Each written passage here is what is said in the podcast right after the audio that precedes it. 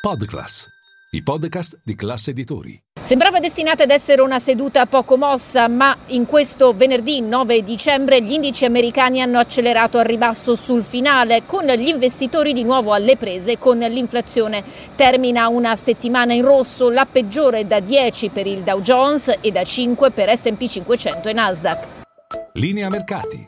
In anteprima, con la redazione di Class CNBC, le notizie che muovono le borse internazionali. A livello settoriale servizi alle comunicazioni, tech e real estate tra quelli in rialzo, energetici sul fondo con il WTI che nell'ottava ha lasciato sul terreno l'11%, archiviando la sesta giornata consecutiva in ribasso con i timori di recessione all'orizzonte. Due i dati macroeconomici da conoscere all'interno di questa giornata, prezzi alla produzione e fiducia dei consumatori. Sul primo fronte il dato a novembre ha dimostrato sì di rallentare rispetto al mese precedente, ma non quanto sperato dagli analisti. L'incremento mensile è stato dello 0,3%, quello annuale del 7,4% contro il rialzo dell'8,1% registrato a ottobre. Il dato dunque fa ehm, venir meno le speranze che l'inflazione negli Stati Uniti, pur avendo anche raggiunto un picco, scenda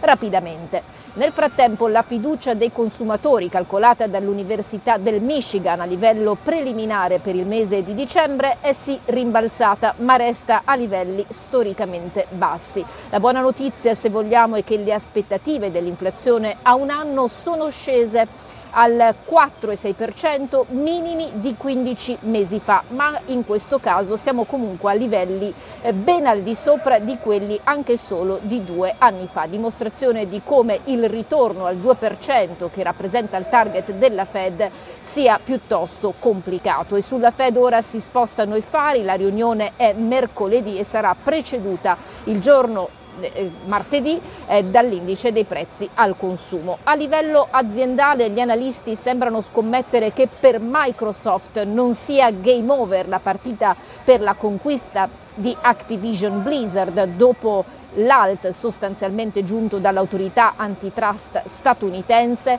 intanto ci prepariamo alla partecipazione del fondatore di FTX a una commissione parlamentare prevista il prossimo 13 di dicembre. Sam Bankman Fried ha cambiato idea, parteciperà probabilmente in modalità virtuale come ha fatto eh, recentemente in un evento organizzato dal New York Times. Tra l'altro a questo ehm, appuntamento al congresso parteciperà anche il nuovo amministratore delegato del Crypto Exchange finito in bancarotta lo scorso 11 novembre.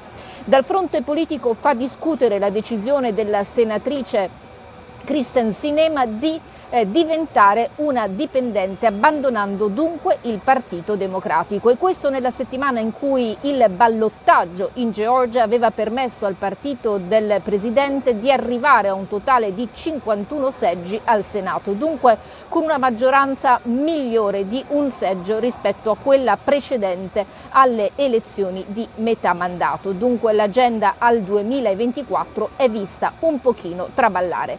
Chiudiamo con lo spettacolo perché Taylor Swift si prepara a diventare regista, firmerà un film e la casa di produzione eh, Searchlight Pictures è la stessa del premio Oscar Nomadland.